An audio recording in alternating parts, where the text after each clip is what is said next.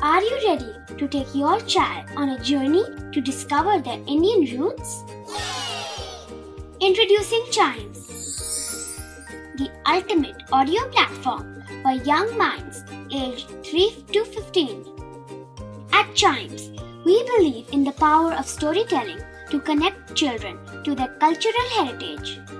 From captivating folk tales to colorful festivals to mesmerizing history, Chimes brings the rich stories of Indian traditions to life.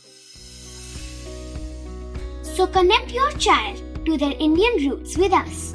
Download the app today and start the journey. Search Chimes Kids Audio Stories and Podcasts app on Apple or Google Play Store. Chimes, audio that inspires.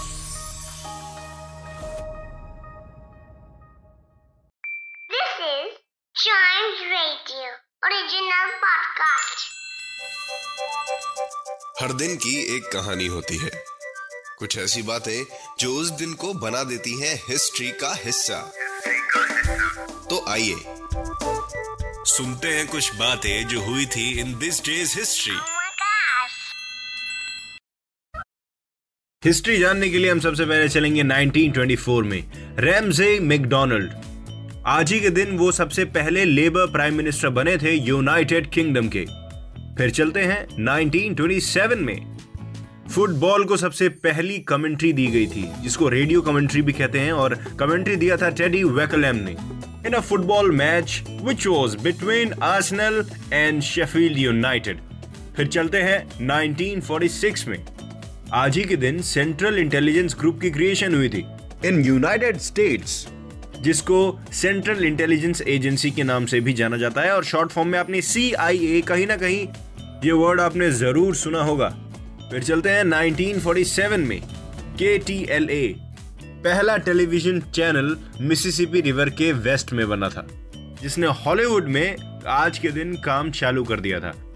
फिर चलते हैं 1968 में, Apollo 5 the first uncrewed flight of the Apollo lunar module. वो launch हुआ था आज ही के दिन और सबसे पहला ल्यूनर मॉड्यूल स्पेस में लेके गया था विदाउट एनी ह्यूमन जो आगे आने वाले टाइम में एस्ट्रोनॉट्स की हेल्प करता स्पेस में जाने में। फिर चलते हैं 1992 में।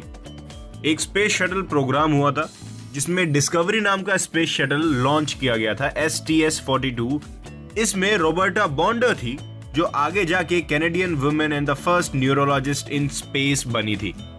ये थी द डेज़ हिस्ट्री ऐसे और एपिसोड सुनने के लिए द डेज़ हिस्ट्री पॉडकास्ट को ज़रूर सुनिएगा।